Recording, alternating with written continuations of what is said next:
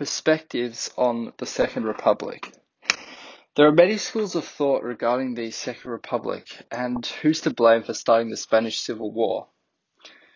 The first one is the modern neo Francoist perspective, who blame the Popular Front for the Civil War. So, example, uh, some proponents of this are um, Payne or Moradiellos.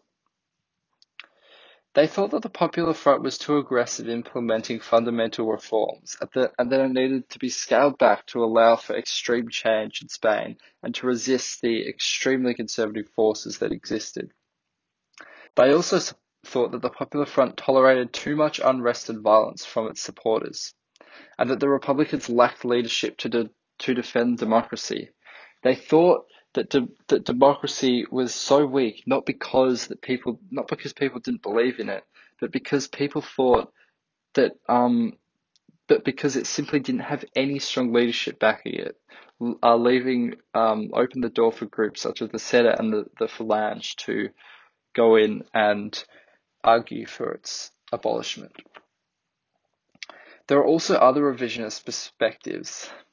For example, Malefakis um, thought that the chance of establishing a strong center was center um, kind of coalition was undermined by the alliance between the left Republicans and the Socialists.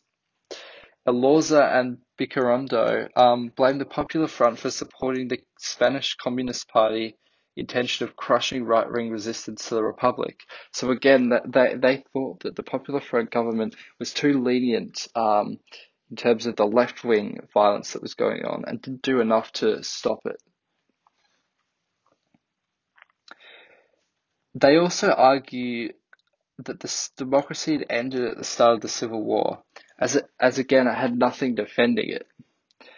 Um, also, Payne argues that um, constitutional monarchy or corporate or the corporatist CEDA dictatorship were the only uh, other options following this um, this kind of crisis of democracy, what it could be called.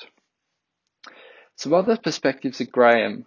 Um, Graham thought that if uh, General Piet- Prieto had become the Prime Minister, he could have established a strong and reforming government and dealt with opposition to the Republic. So um, Graham would blame uh, the leaders, such as uh, Azaña, um, for not um, putting in strong leadership. Um, also, Caballero and the PSOE made unity too difficult, argue some other historians, and so ultimately there could be no left-wing unity and true um, unified reform for the country. Preston argues that the creation of a modern Republican Socialist coalition could not have prevented the coup uh, and ultimately the Civil War. He says the elites were not prepared to make concessions, especially the landowning classes, who had come under these um, vicious attacks in 1936 from labourers.